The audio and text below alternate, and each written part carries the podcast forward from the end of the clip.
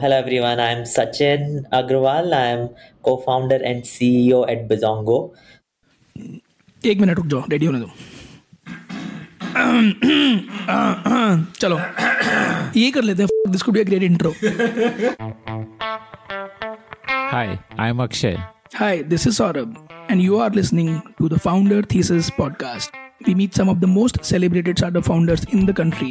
And we want to learn how to build a unicorn.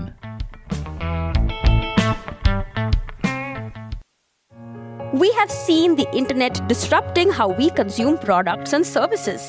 There was a time when ordering food to your home meant that you needed to first find menus of local restaurants, then call and place your order, and then wonder when your food would reach you.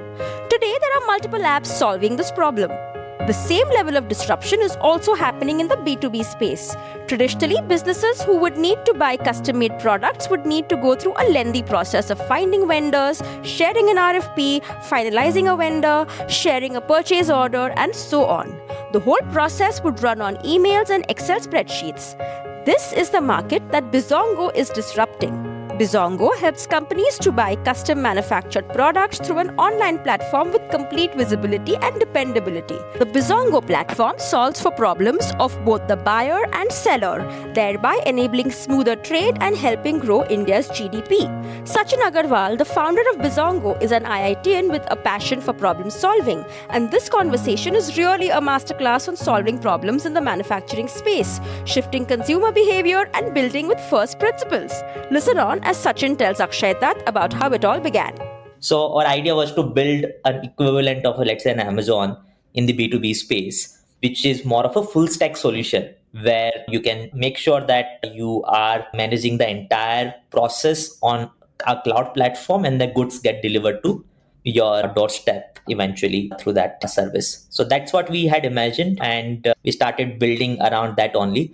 And that's when our true struggle, struggles and learning started building in terms of how to so i have uh, like a question here before we come to the struggles. Amazon and flipkart work because they are aggregating demand. It is not possible for one business to go out and acquire millions of customers. So amazon is acquiring customers in bulk and therefore it adds value. But that is not the case here right? It's not like these small vendors will have millions of customers. Each vendor will have maybe 5 to 15 20 regular customers from whom they will get business. So is there really a, a space for building an Amazon for this kind of a contract manufacturing sector? So I think in the true essence that you spoke about, we later on found later on found out that there is no no such space. But when I mentioned Amazon, it was more from a, a perspective of having a full stack solution. Now, what that full stack solution will do and what value it will add. Uh, we figured it out much later, and that's why those struggles in the initial few years in terms of probably uh, finding the product market fit. So yeah, I think we started building it, and what we saw in the ecosystem that there are many businesses and enterprises who are continuously looking to buy packaging products. So we started with packaging as a category.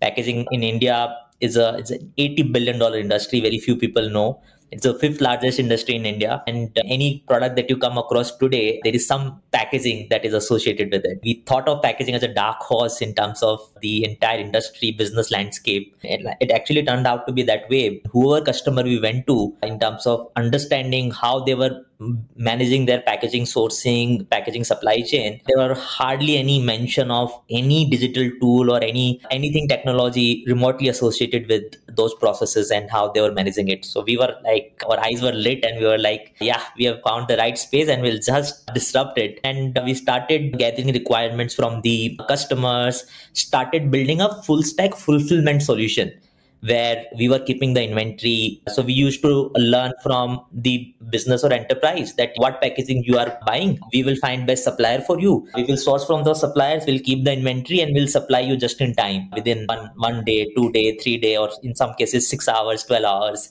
And we started building for that. That I mean, in the essence that you also mentioned that a powerhouse which is driven with fast fulfillment ads and servicing customers and bringing customer delight with that service. And uh, we could just disrupt the industry but only to realize later on that probably that's not how this industry must be disrupted. And inventory led model fulfillment model which thrives on the promise of delivering fast quick and in great ads is not something that the customers were really looking for. And uh, we understood that it needs to be approached in a much more asset light operating model where the true power of technology and digital tools come at the fore of uh, bringing the change in the ecosystem fixing the broken supply chains fixing the the customer supplier interactions currently all of that was manual ad hoc and we were coming as a layer in between that broken supply chain to make it even more broken from that sense. And that's why that piece didn't scale. And and like this was still bootstrapped or you raised funds for that piece? No we had uh, i think we had raised our series a funds uh, till this time. So we raised seed capital from Accel then we raised uh, how did that happen? Like like you had no prior experience and like, like how did you get such good names? So i think again i would probably call it an outcome of the genuine and natural passion that we showed towards this space and our ability to think it from first principle, fail, learn, and do all of that. And if I look back, I can only find those reasons why someone would have invested in us. But I think at that time in 2015, the startup ecosystem was starting to evolve. It was that era where the liquidity was still in abundance and people were looking for ideas to fund. So we got lucky in, in terms of the timing as well. And that's why we could connect with investors very fast. Of course, being from IIT helps you with the network and the connections. So all of that happened pretty quickly. And before we were launching the product, I think we had met 20 odd investors and we had started building those connections and everything. So luckily, we went into an event organized by Accel and uh, Your Story for marketplaces, and uh, we had to pitch to a few of the Accel partners they liked our pitch we won the competition and the same day evening they called us to our office and asked us what you guys are up to. I remember pitching to almost every partner of Accel on that day and the coming day. And the next day they said that we want to offer you a seed round of funding, and that's how things started. So there was uh, around 650k dollars, close to three and a half uh, crore that we raised at that time, and uh, that at least made sure that we had more time to continue to sharpen our hypothesis, and because of that only we could take time to then arrive at the customized goods segment as this as the segment of operation and when we decided that, we had no money, so we had to raise another round of funding. So in March 2016, we were able to bring in both Accel and Chiratae to co-lead our Series A round of funding.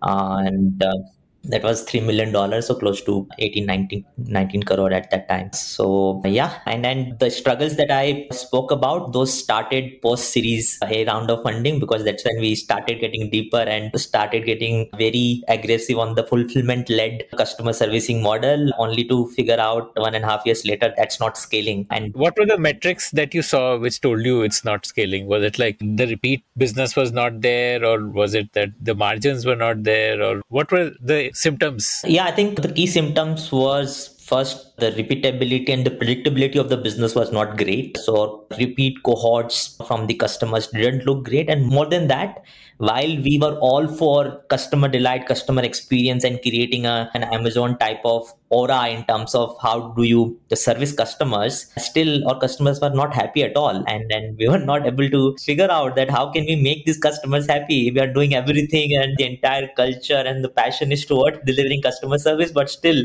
it's not happening. So I think that was the biggest indicator. Why were they not happy? Like basically, you're saying NPS score was not great. Like correct, correct. So we used to do a lot of NPS survey, and we figured out that our customers were not liking it. Uh, logically so, because what we had done there, we had built a fulfillment-led service model where we were getting material from let's say 100 or SMEs who anyways were very less predictable in their ability to commit to certain tags, SLAs, or timelines because the way they operated was absolutely manual, no use of data and technology. So we we couldn't improve their performance by coming in between. because these were SMEs who were still operating the way they were operating before.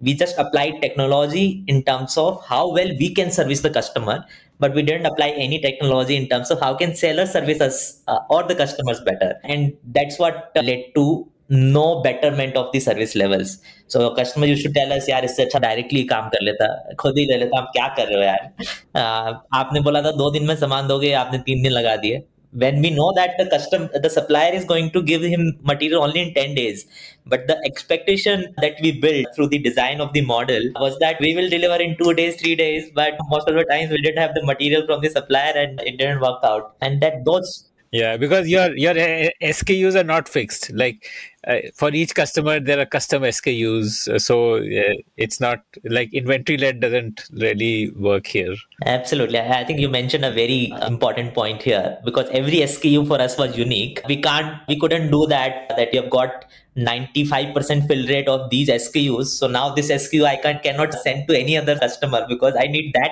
SKU of that customer to be able to service that. And that's why it was not resulting into any potential customer delight also.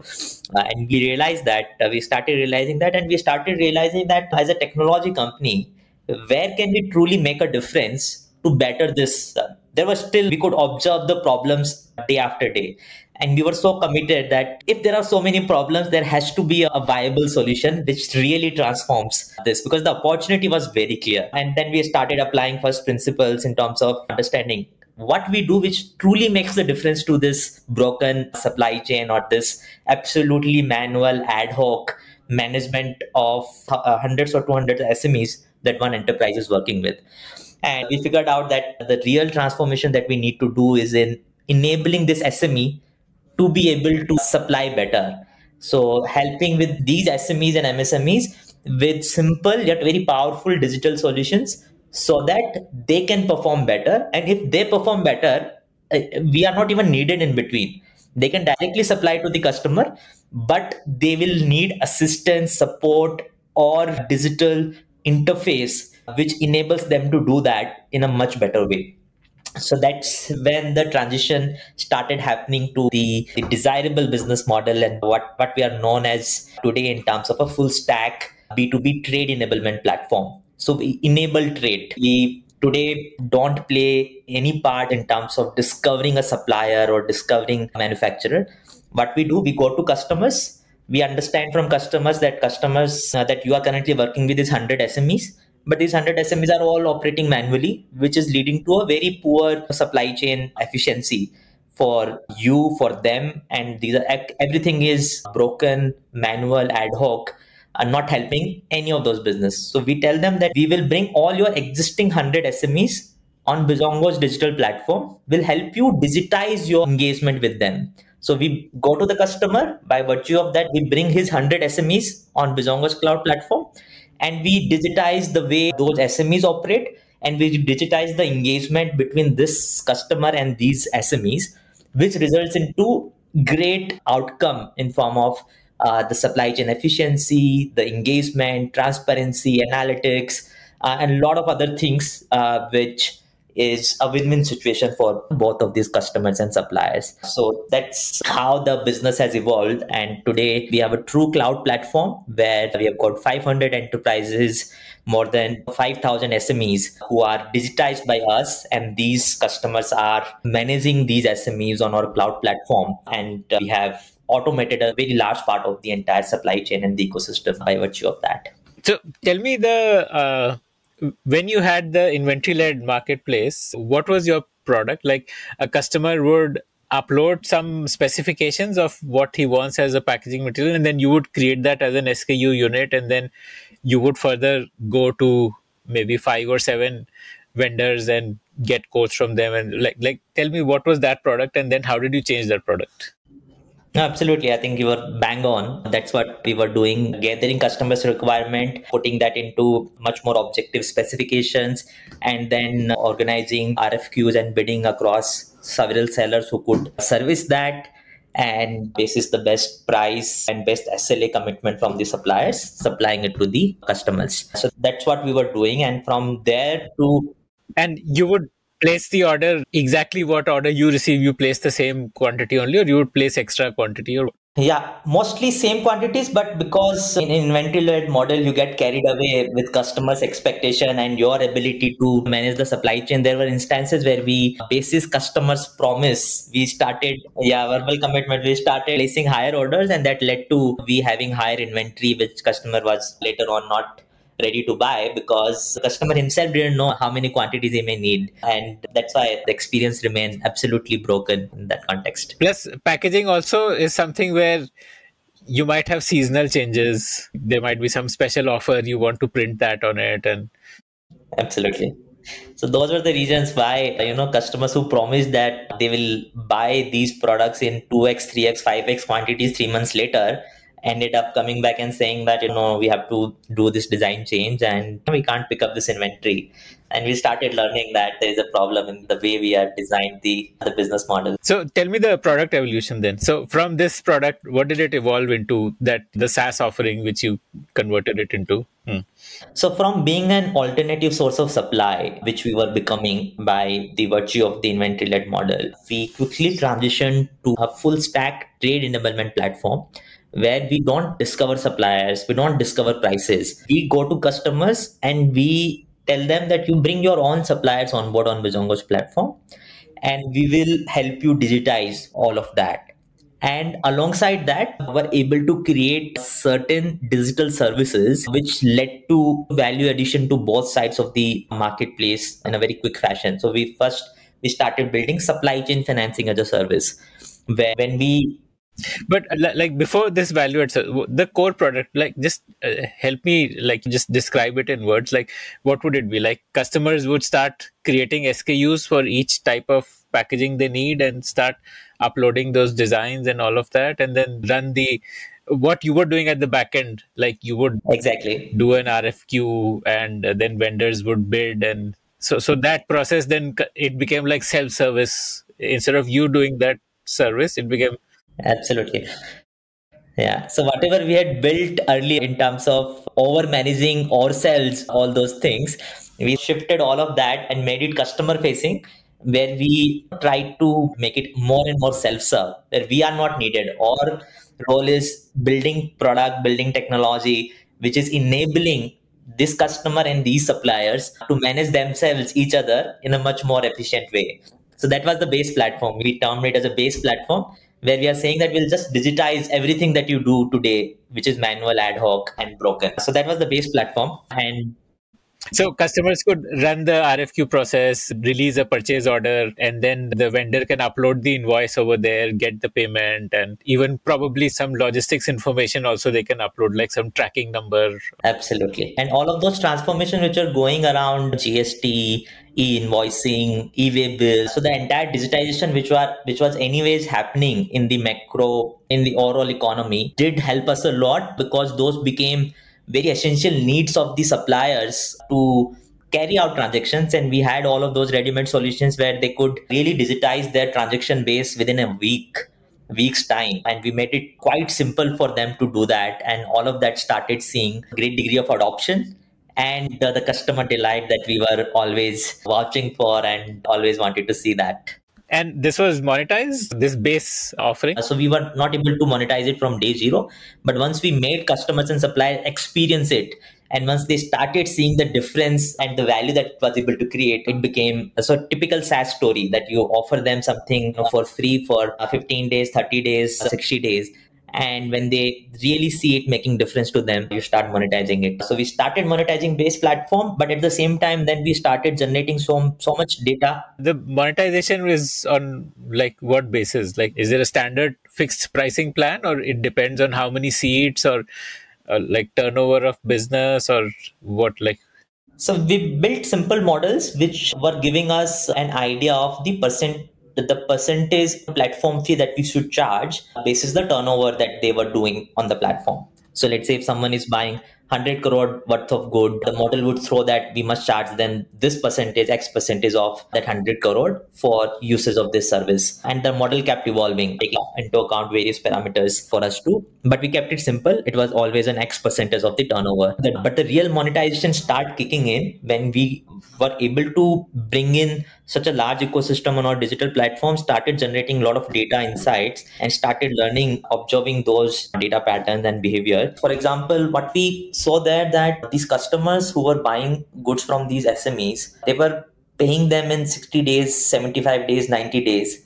And the ability of for that SME to survive for those 75 and 90 days after having invested in raw material, machinery, and other fixed cost was very limited and just by the virtue of uh, enabling a faster payment to that SME, you can really actually transform the service levels that the SME can offer. Because today, the problem is not in the intent of the SME to supply you. He also wants to grow. He also wants to do business. He also wants to supply on time, deliver customer delight, but he hasn't got resources to buy raw material, to buy, to pay for salaries, and then uh, wait for 75 days for the money to come for the next cycle. So we identified that as a, a huge gap in and, and, very fundamental gap in the way uh, this entire ecosystem operated.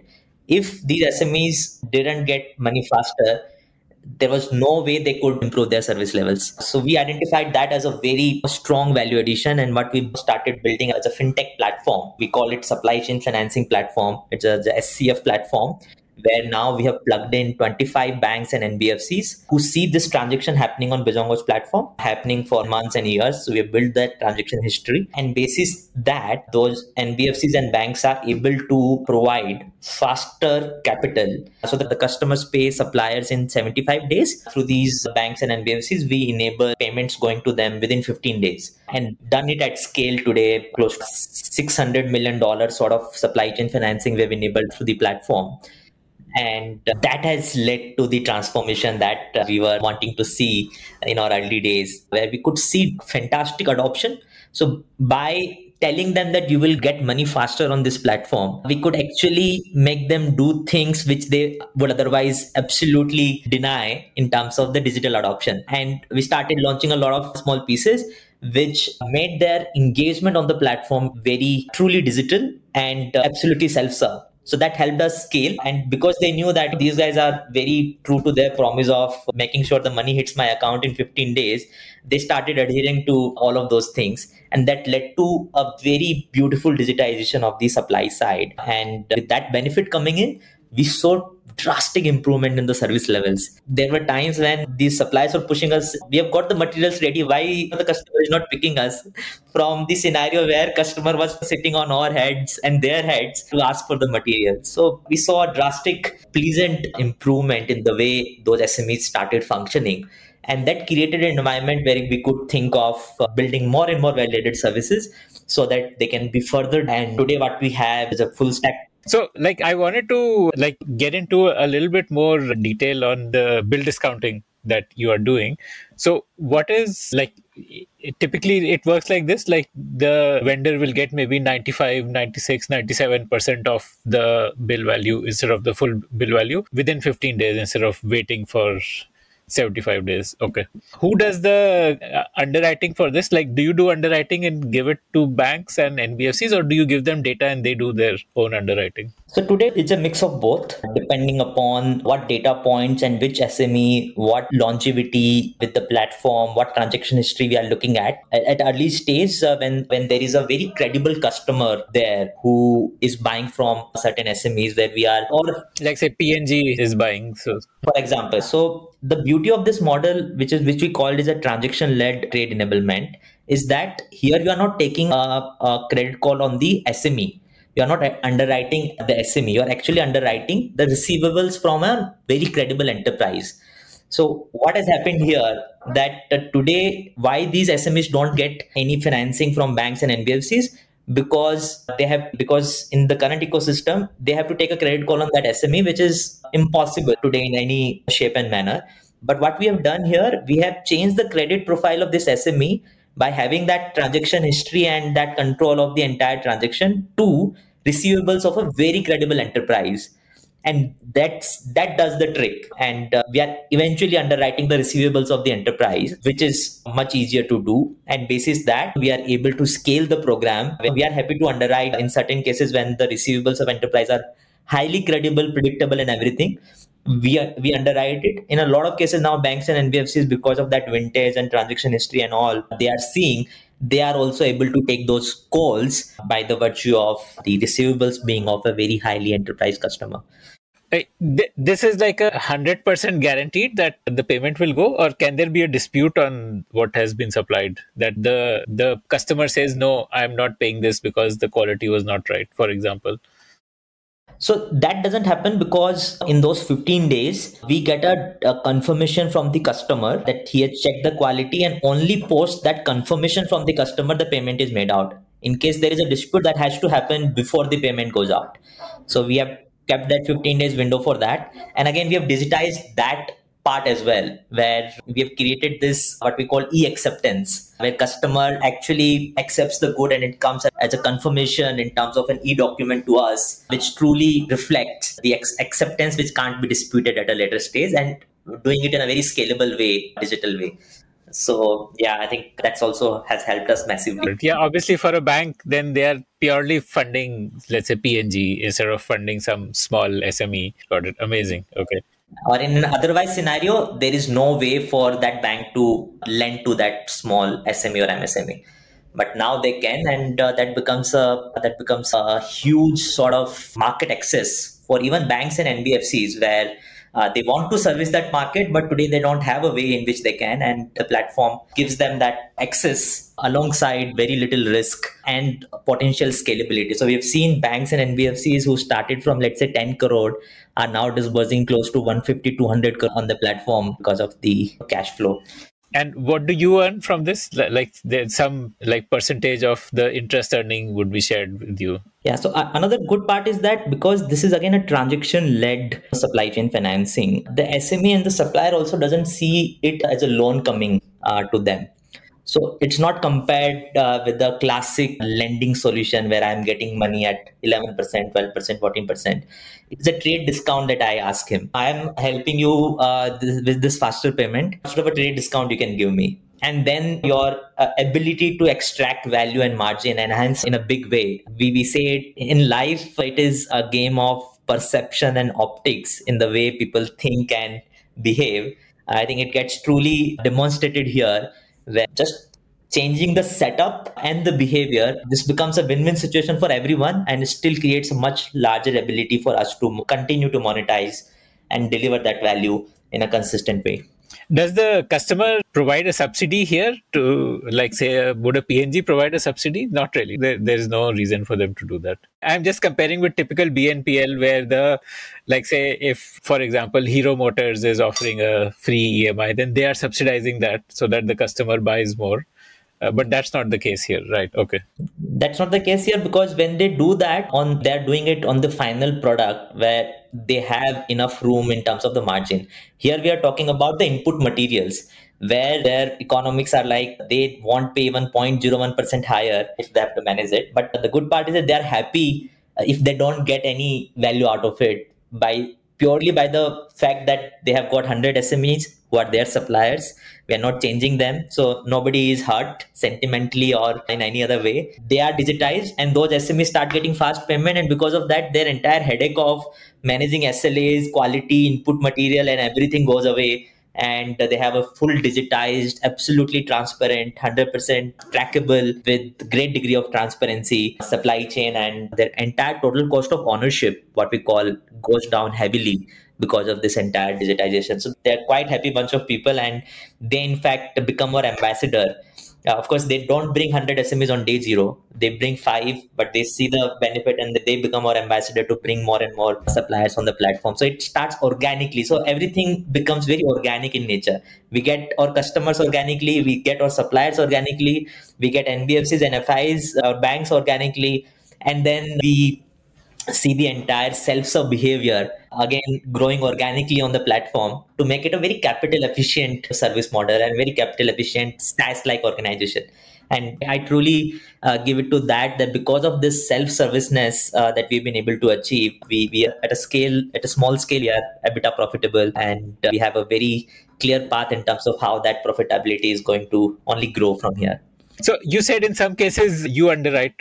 What is the implication when you are saying that you underwrite? Does it mean you take on risk of that, or uh, you just give a score here? Like, what does that mean? No, we take the receivables risk in that case, where the where what we are telling to the FI that the we are taking the guarantee of this money coming from this enterprise in this escrow account by this date, and uh, that is basis the transaction, past transaction history, the acceptance of goods, all the documentation everything that we have there is no reason for that enterprise to not and hence fortunately we haven't seen any voluntary defaults or delays on that front. So we stay very scientific in terms of how do we select a customer whom we can work with in this model. So there is a lot of data science and intelligence which goes behind in terms of whether we should work with this customer or not. And if we work uh, what ex- maximum exposure that we can have so that we can continue to minimize those risks. I think again that risk management can continue to improve, but we have a very strong data, technology, and intelligence layer now to be able to continuously improve and improvise on that front. If you like to hear stories of founders, then we have tons of great stories from entrepreneurs who have built billion dollar businesses. Just search for the Founder Thesis podcast on any audio streaming app like Spotify, Gaana, Apple Podcasts, and subscribe to the show. And you would earn a better margin when you're giving a default guarantee, basically like like your earning share would be higher in that case. This would be same as what fldg uh, like most fintechs have this fldg this is same as that only like first loss default guarantee. Yeah. Okay got it got it. Okay. So now you told me that because there is so much value add to the sme suppliers uh, of working on Bizongo platform you are able to influence them to adopt more digitization. Give me the sme side product. So we've spoken of the customer side product like customer can share a requirement get quotation release a purchase order receive invoice and all of that. For the vendor side what is the digitization on the products? What all of the processes can they digitize which helps improve efficiency? So in terms of the entire order lifecycle management, it again starts from the very basics of that SKU that the customer is buying. Now that comes to them in a very similar exact form that customer has defined it without any loss of information or there are so many changes which keeps happening. Sometimes your artwork you, you mentioned about that your design got a little tweak changed it is lost on email threads otherwise but here you get a live input of the real SKU that the customer wants to buy. You can only manufacture that you can't manufacture anything else so that's the first piece. Then of course you get the purchase order on this platform only. You can only accept the purchase order from here. As you accept the purchase order it allows you it helps you build a production plan that if i am carrying this much inventory or if i'm not carrying inventory this much i should produce in next 5 days this much i should produce in next 10 days. Basis that he produces then he can uh, send that intimation that i produced. Let us let me know when i can ship. Or customer has the ability to tell ship on this day so he ships automatically his entire process of dispatch to delivery in terms of e-invoicing, e-way bill, transporter selection and tracking. All of that is built on the platform. So it makes it very smooth and easy for him to deliver a fantastic experience to customer. So it's not us delivering an experience to customer, it's that SME who is directly delivering that experience to the customer. And alongside all of those things, we have found like simple things like vendor managed inventory if there are SKUs that the customer is going to repeat purchase from that SME, we provide the entire inventory visibility from him. So it becomes a classic just-in-time JIT supply chain model of automobiles, which was unimaginable in the in the industry of customized goods. Now, basis the inventory that the supplier is carrying, customer can also plan it better in terms of their consumption and fulfillment and everything. So it minimizes the inventory losses and all of that in the entire supply chain. So the production planning sounds very hard to achieve because there would be so much uh, value of experience. Like an entrepreneur would know from experience that for making 1000 pieces i will for example need 100 kg of this and 5 kg of this and 7 kg of that. But how did you digitize this production planning bit to predict how much inventory he needs and what he needs to order yeah so frankly in terms of the production plan you are absolutely right we haven't achieved great success in terms of it directly creating a, an impact in terms of inventory management. But again, what we have learned from the JIT, classic JIT business model is that forget about production planning for a moment. If you are maintaining a minimum level of inventory at your end, you can produce whenever you want. If you are ensuring a minimum, let's say five days of inventory at your end for this product and SKU at any given point of time, you actually don't need a production planning. And with an objective of maintaining a certain level of inventory, we plan everything, uh, which is much more simplified than it needing a very sort of complex design on the production side. So we make inventory levels as a target sort of thing. And then the corresponding production plan is so simple that make these products by this date. That's all. It's not that you have to do a lot of over optimization there. So it's a just it's a simplistic design of the supply chain with the key objective of maintaining minimum days of inventory, leading to much higher efficiency and better. So this this inventory is not the inventory of the finished SKU, but of the raw material. That if you're saying like five days of inventory, so five days of the finished goods.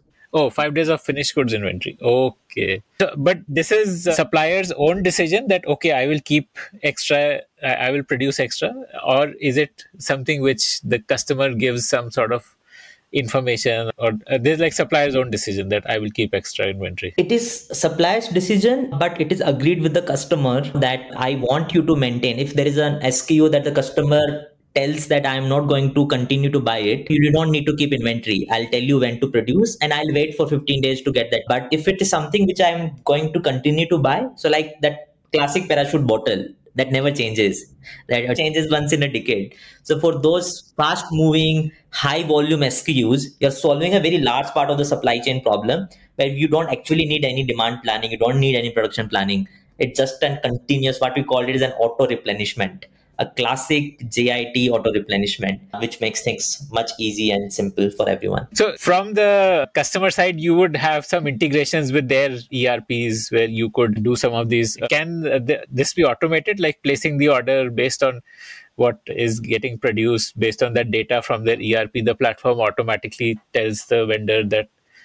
Does all of this happen? Like it we have that ability but hasn't been utilized to, to any extent i would say primarily because the currently the internal ERP that the customers manage and how that is used to interact with the external supplier world, those are absolutely disconnected. So even in today's scenario, the ERP's role ends at generating the purchase order and whatever is the external linked supply chains which is which we call it as the vendor linked supply chains those are still absolutely manual and ad hoc so our solution actually sits as a layer on top of the existing ERP, where still we haven't seen any need of it, getting integrated to because they are anyways not talking today. There are anyways there are no systems or no processes built around that. We are assuming that in future as things mature those integrations will further help us bring in more automation efficiency in entire demand planning replenishment and everything. But i think that's still a probably few years away when we get to that Okay. You were uh, talking of adding on more features. Like, what are they now? Like, what have we not covered so far? We've covered bill discounting, we've covered the base platform. What else is there?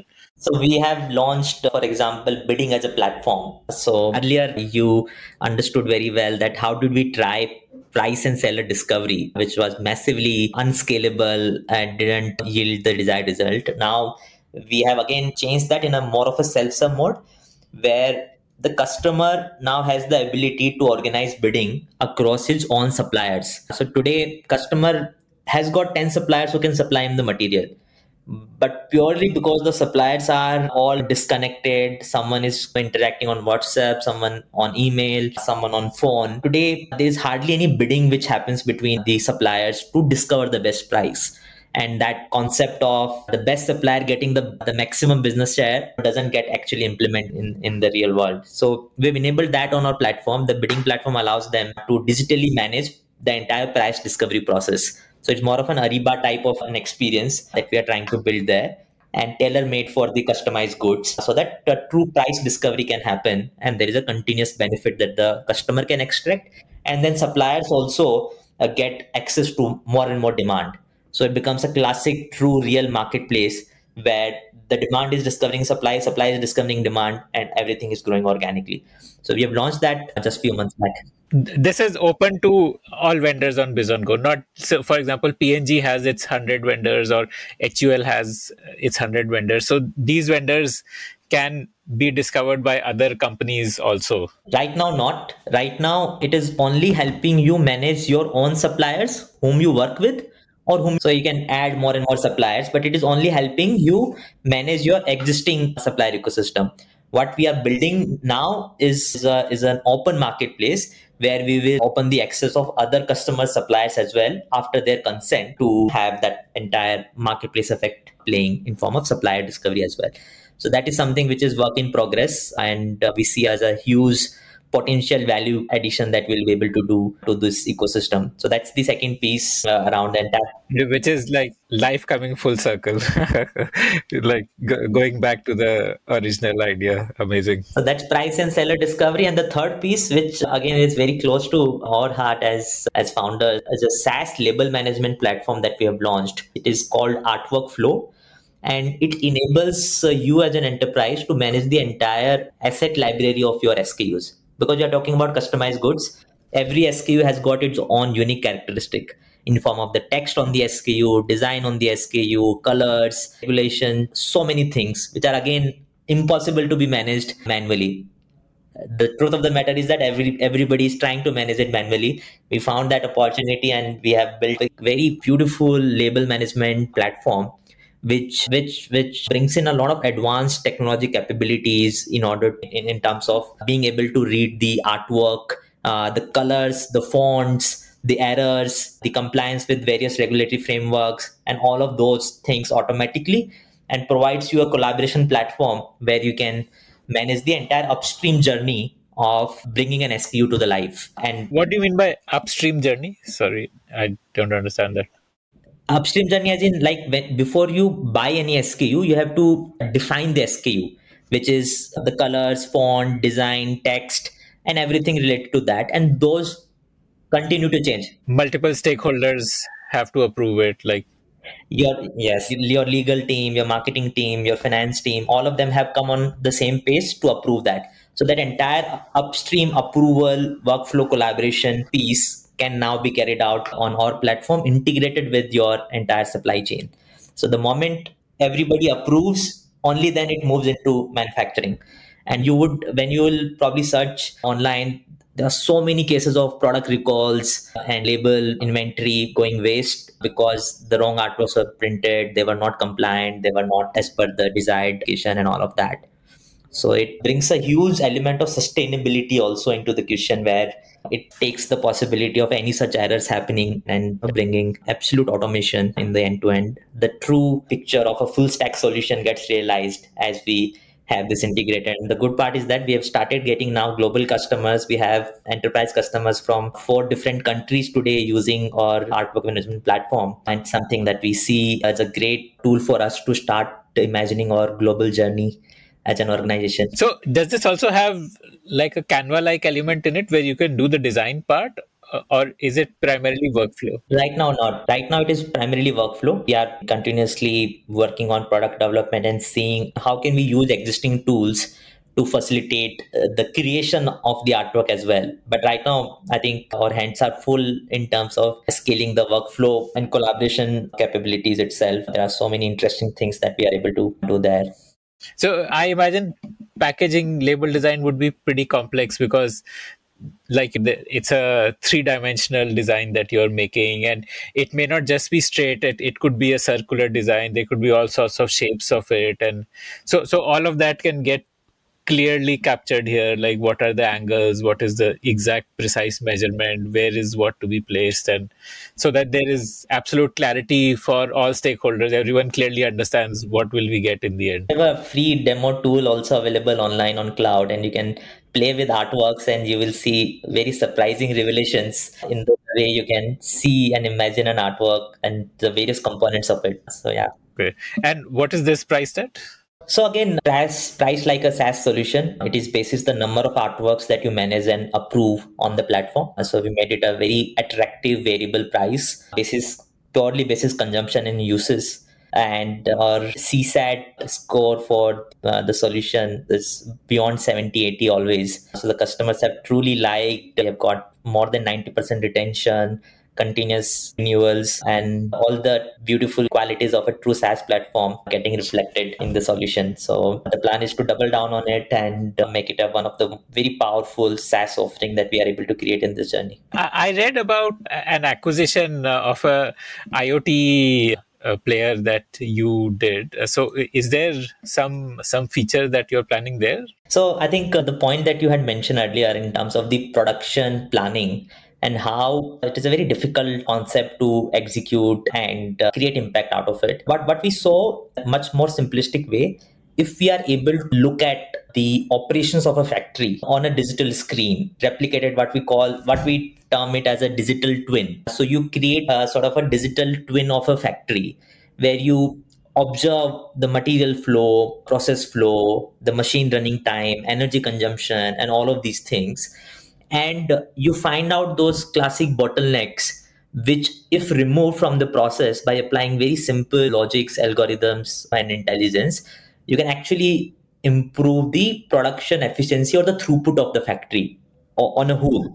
So rather than going into at SKU level, if you apply it on a factory level and try to identify one or two or three things which can improve the efficiency of your manufacturing process, that is a much larger impact in terms of the entire manufacturing planning. And it's not that it's not done. So the acquisition that we did, these guys were building these solutions for the likes of Maruti and Bosch in an advanced manufacturing setup. So we are trying to bring that same technology for our SMEs and MSMEs, where we can bring in very simple tools for them to better their manufacturing output. So that's the acquisition for again in the pursuit of really bringing digital transformation in the SME manufacturing ecosystem. It's a bit, it's going to be definitely time taking and it's going to be a bit medium to long term, but it aligns with our dream and aspiration of truly making every factory in India a cloud factory wherein a guy even sitting in North America who wants to buy, let's say, an enterprise customer who wants to buy Gucci jeans from an Indian manufacturer, he can see everything live from there and a true cloud factory infrastructure is produced from India. So yeah, again, a, a larger long-term dream, but I think right time for us to start investing in, into, into that. Will it be machine learning that there'll be cameras which will let you measure what is the raw material getting consumed and then there'll be some devices measuring electricity consumption and so it's primarily iot enabled. So there are hardware sensors who can track the movement of material inventory and other things in the warehouse and they can speak to the machine. Because most of these machines today come with that capability of giving a data output which can be read through a software or a hardware solution. So bringing all those data inputs from the machine and capturing the key movements through IoT enabled infrastructure in the factory, you are able to devise those outputs. And again, the very fact that these today there is no science or intelligence that goes in the way that those SMEs today manufacture. Even a very small tweak results into a massive impact which comes into the setup. So if you can affect the manufacturing efficiency of a Maruti or Bosch, who are mm, super advanced in the way they uh, carry out manufacturing, bringing the similar technology to these SMEs, we believe we can create a much larger impact much wide based and much more empowering for, for these manufacturers. So yeah, that's how we're thinking about it. Yeah. What else? What other parts of the business that we have not discussed so far? I think uh, a lot of this comes from people and the team that we have built and how we have built an environment which is full of trust, transparency, ethics, governance, radical kind, what we fondly call it, where just a team of 260 people at this scale. That's why we are so capital efficient. And what is the scale? Like, help me understand what is your turnover per employee, or what is your total turnover today? Like, so this month we'll end up touching close to 800 million dollar on annualized revenue. So it will be close to 3.4 million dollar per person, which is quite high. Yeah. So And then Uh, how do you measure turnover? Are you measuring the turnover on the base platform that your uh, from your customers? The value of goods, yeah, the value of goods transacted because everything flows through us. It's a transaction-led uh, trade enablement platform. no? th- this number is actually the GMV number. Like it is not the revenue per se. It is revenue because in accounting terms, it gets invoiced through us. Supplier invoices us, we invoice customer in a transaction-led model. So from an accounting stand uh, standpoint, You're offering it as a SaaS, right? Uh, So it's like a combination. it's a transaction-led Okay, it's a combination of SaaS and e-commerce here. So the delivery of the services is SaaS-like, but still at the heart of it, it's a transaction-led model to provide it uh, the necessary components for building that SaaS. So that's how we look at it. So when you are charging the customer for the platform, is it through a markup on the invoice? Like you mark up the vendor invoice to recover your platform fees, or it's a fixed annual like? Like for artwork flow, the way we charge, it's basis the number of artworks. For bidding, uh, we intend to charge basis number of bids that you can you are carrying out. So again, we have made it very modular and consumption basis, so that there is little sort of friction in adopting or trying it. And again, typical the This would also mean that this is a postpaid SaaS, not a prepaid SaaS. Most SaaS is, uh, SaaS tools are prepaid, right, where you charge in advance. This is more like a postpaid because you you will charge based on consumption. So which means that at the end of the month, based on how much consumption has happened in the month, you will raise an invoice. Yeah, but there are like uh, there are price models built which tell you that if you let's say approve up to 500 artworks, this much uh, it will cost you, and there is a base price. So it is designed in again SaaS like with certain buckets, and if you cross those, of course there is an additional charge. But again, from that perspective, I would call it a prepaid model only because there's a pricing which is clear to the customer and starts paying before he uses. Okay, okay. The base price is paid upfront, and if they cross a certain threshold, then you got it. And but what is your earning? Like, are, you at liberty to share that? Like, in terms of your earning, would one be the SaaS subscription fees, and second would be what you earn through interest sharing from NBFCs. Uh, So, so what is that number like? So all of that today amounts to close to 4% as net margin that we are able to make on the value of goods. And that su- suffices for all the cost and expenses that we have. And basis that we are able to make close to 1% EBIT on, a, on the business at this scale and still growing at a, at least a 10% month on month uh, scale to be able to truly benefit from this self-serve model and bring in capital efficiency and scale at the same time. Like, ten percent month on month growth is driven by acquisition of more customers or is it driven by existing customers increasing the transactions that happen through the platform like what is the growth strategy It's a, it's a very beautiful blend of both because the market size and the market opportunity is so big. We are at a $700 million, but by the market is at least a $300 billion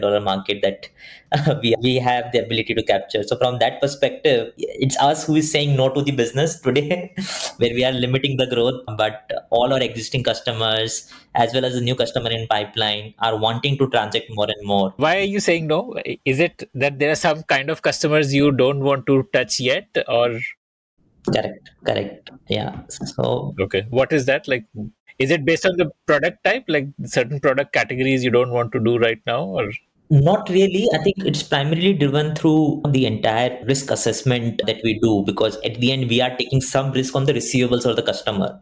And uh, we want to be very prudent and very scientific in terms of. So, we today we analyze close to 50 data points from the customer, and then we analyze another thir- 20 30 data points on the SME before taking a call that whether this transaction is should be funded or not. So, again, just want to be more and more careful, prudent, scientific, and disciplined about this because if we are able to have a very strong foundation built around this, we will secure our future in terms of how we'll scale it. Because we know that the market opportunity is very big. So, important for us to be armed with all possible potential solutions and risk mitigation efforts so that we can truly capture and realize that. what what is the there i see a couple of ways in which you can expand or diversify one could be for example you could get your own nbfc license is that something which you have in mind So again, we believe in the power of platform and a power of technology, bringing a lot of ecosystem players on the platform. India today has thousand NBFCs, and we believe that we can bring those thousand NBFCs on this platform to service a market which is very large and still yet absolutely un- unserviced. So we believe in that sort of an approach, and that's what we'll keep building towards. And that makes the that enhances our ability to go global as well. Because as a fintech platform, you can do that where you the NBFC can be based out of Indonesia, Singapore, Thailand, Malaysia, Bangladesh, anywhere. And we can just plug and play. While if we try to do that, we are constrained by a lot of regulations and a lot of other things which will eventually limit our scalability and not make us a true tech platform. So yeah i think that's how we think about it. The other expansion or like diversification you could do is uh, getting into regular consumables not the custom built consumables because if that customer is already his purchase team is using you for one kind of purchase then they could use you for the other kind of purchase also. So is that something you plan to do? So that's actually naturally have started to happen and in fact it's transpiring in a way where if they are buying anything from an SME or MSME, where their their own effort on managing the SME and bringing make, getting the best out of the SME is very limited, is something that they are wanting to bring on the platform. So that's why today we are doing packaging, which is 40 to 45 percent of the all the revenue base. We launched textile and apparel two years back. That is already constituting 40%. Then there are. What is the? Uh, this is like uh, textile which is purchased by, uh, like, say, a Van Heusen buying textile to make jeans. Okay. And in fact, Van Heusen, when he gets that jeans, he gets it contract manufactured. So he managing his contract manufacture of jeans on Bizongo's platform.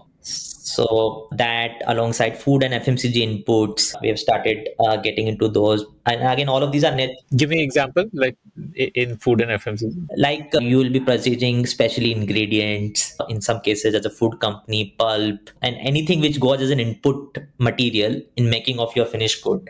So all of that can be is again primarily coming from SMEs and can be digitized by using the same platform.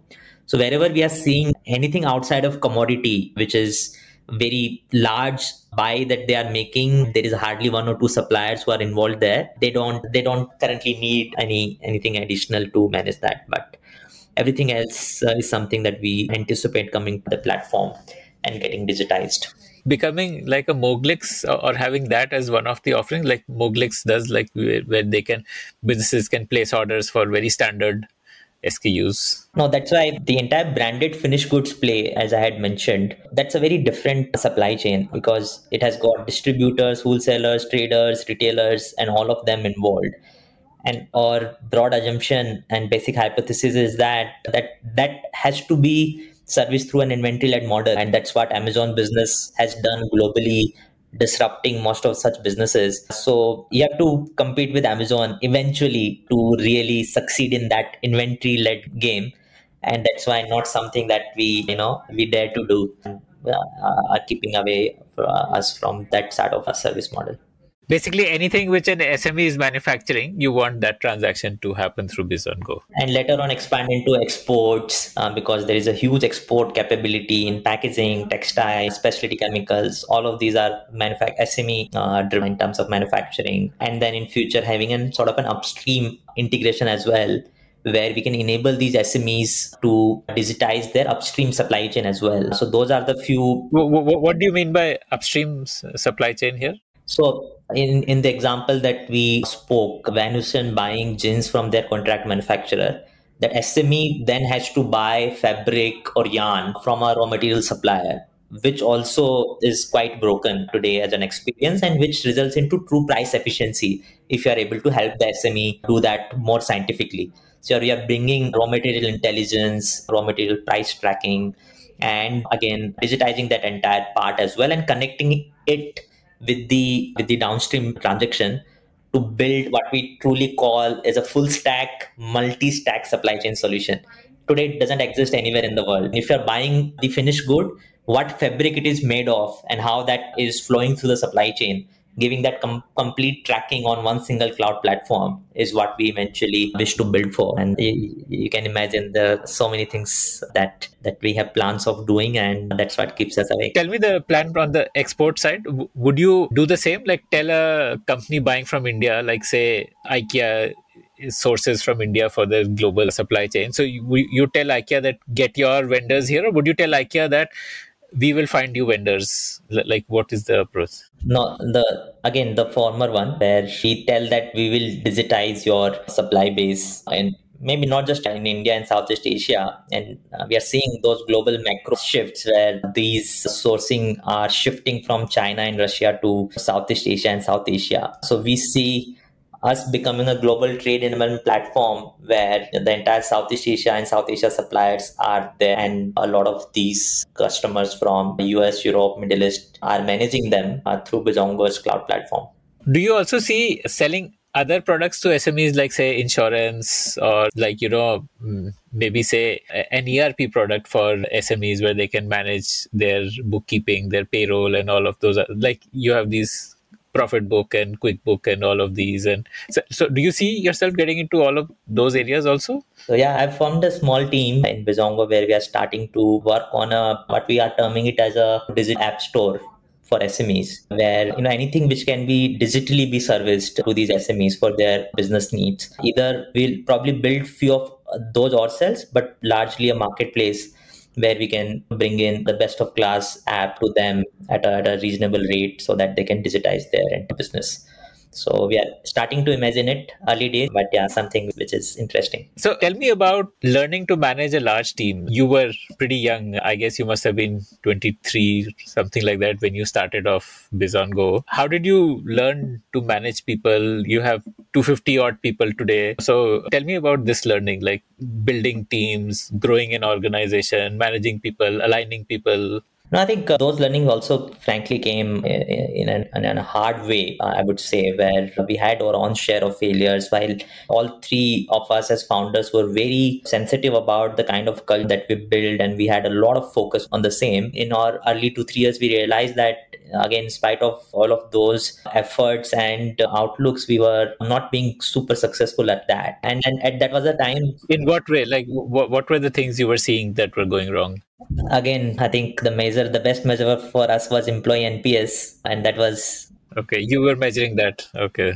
Yeah, and that was not looking good, and it took us time to identify that what where we are going wrong. And that was a time when uh, all three of us started opting for an executive coaching program. So we went through an executive coaching. My coach happens to be the ex MD of Piramal Enterprises. And I think we all three can very proudly say that really changed, transformed the way we started looking at being a true leader versus being a passionate entrepreneur who is trying to drive everything through passion, but not a lot of leadership uh, traits. So I think those things really helped us identify what really makes it for building a culture where you can bring the best out of the people.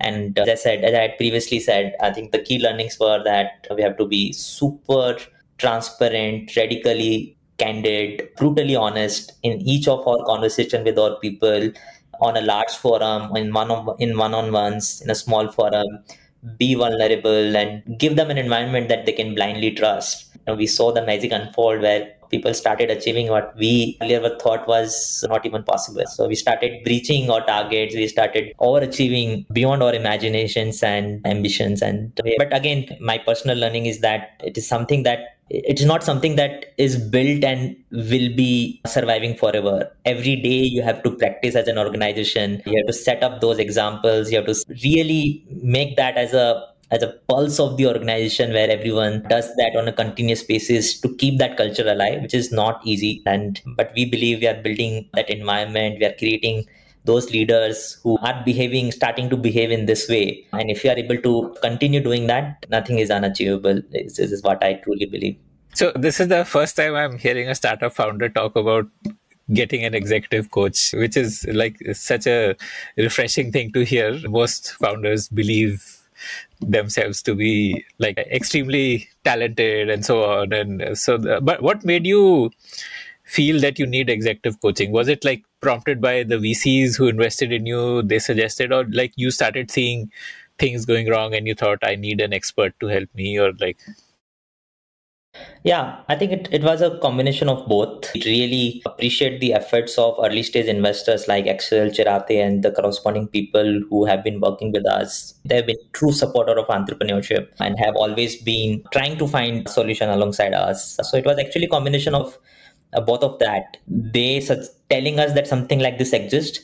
And again i had previously shared that i think as founders we one thing that we really admire about ourselves honest to yourselves. are self-aware and we are honest. And if something is not going uh, our way we tell each other that this is what is not going right. And we try to find solution which can make us better. And because our uh, uh, enps score was not looking up we told ourselves that we must be making we must be doing something wrong as founders not being able to do that. And now we have a very sort of a coaching culture where all the first time managers and other leaders, uh, we are continuously enrolling them into coaching program. And we've seen the people getting transformed in form of how do they lead people and that's truly satisfying outside of the business impact also as you see young people entrepreneurs passionate getting transformed into people leaders uh, we feel great about it. Uh, what is your management style? Do you focus a lot on performance and achieving goals or do you do a lot of delegation or how do you make sure that there is alignment of like in terms of achieving what needs to be achieved and yet maintaining a high employee nps so I believe in a very hands-off an approach. And then when I think it fundamentally, I, I like the framework of why, what, and how. And I believe that if you make the why very clear to people that why we are wanting to do something that we are wanting to do and what we really want to achieve out of it as a leader your key responsibility is to have alignment on that and have alignment in a form where you have truly heard everyone you have been absolutely candid about your uh, why and your what. Those clearly defined. Hearing from people in terms of their inputs. And in fact let them only define what once they've understood the why. I think my job is to just align people on why share my why and have that bring that alignment. Then let people define their why what and then we see how automatically getting executed. That's what I would probably describe how I've started operating as a leader. It's, do you have like annual goal setting, performance review based on goals achieved, and so so all those hard measures of performance management are in place? Yeah, yeah. I think I believe again in the event of absolute trust and transparency that's that's needed, and uh, having a consistent communication with the person in terms of what's going, what's not going right, only helps build that environment of trust where something is not going, the person must feel that you are standing with him in those tough times. You have, he has your back and full support where he can just get over it and start creating impact. So the performance management system is essentially a tool to ensure communication. It's not like a tool to reward slash penalize, but it's just to ensure communication is happening on communication. Yeah. Okay. And feedback is going. Okay. Amazing. Amazing. Okay. And just make the other person feel absolutely psychologically secure that he, he can confide in you, he can share anything and everything with you, and he has your back. I think if you provide him that environment, in 99% cases we have seen his own ability, his or her own ability to get out of any problems and situations and emerge as a is, is truly realized. Okay, okay. And tell me about the funding. So you raised 3 million Series A uh, and then uh, subsequent to that? Yeah, so subsequent to that. 2016, you raised that Series A, right? From Accel and. Yeah, then we raised a Series B round of funding from B Capital and IFC, who led the, the next round. That was, I think, in 2017. That was close to $15 million. So we raised $15 million in Series B. Then 2018-19, uh, we raised Series C that was close to $45 million, where we had Schroder Adveq, this alternative investment firm, coming and leading the round. And the last round, uh, which happened last year, we raised 110 million dollar led by tiger there and had cdc and ifc amc coming as new investors on board in that journey. Uh, have you gone global beyond that one artwork management product for the other products? Have you started going global like for the base platform? Not yet not yet. Okay but that's like in the roadmap for uh, how soon like? Uh, so i think we are observing how customers are adopting the artwork flow platform because that's a true SaaS offering and that's what is received very well in, in the larger or developed markets at least.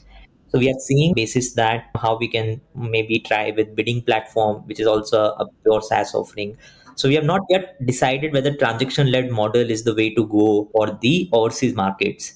So well, first we will try with all SaaS offering global market and see how those are getting received, and maybe by that time have a an absolute marketplace version of the platform where we don't need to be part of the transaction, and even the base platform can also be offered as a SaaS offering. So we want to just test and validate that hypothesis before we take it in that way.